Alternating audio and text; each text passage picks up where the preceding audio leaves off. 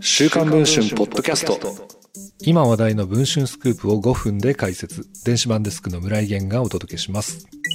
2021年の衆議院選挙に愛知5区から出馬し、比例復活で初当選した日本維新の会所属の三崎真紀衆議院議員。美魔女代議士として人気の高い彼女の事務所で、この1年で8人もの秘書やスタッフが辞めていることが週刊文春の取材で明らかになりました。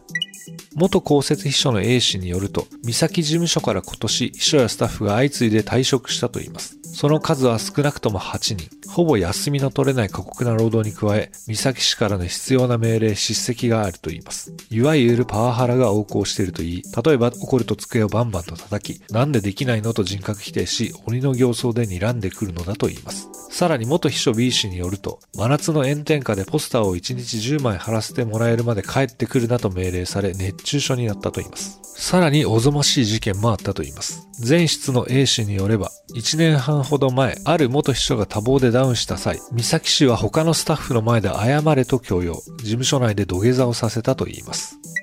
三崎氏本人は秘書たちの暴露をどのように受け止めているのでしょうか？街頭演説を終えたばかりの彼女を直撃しました。厳しい叱責指示をしたのかという質問に対しては、それを厳しいと言うんじゃやめるしかないじゃないですか。私が緩くするんですか？それじゃ当選できないですよ、などと語りました。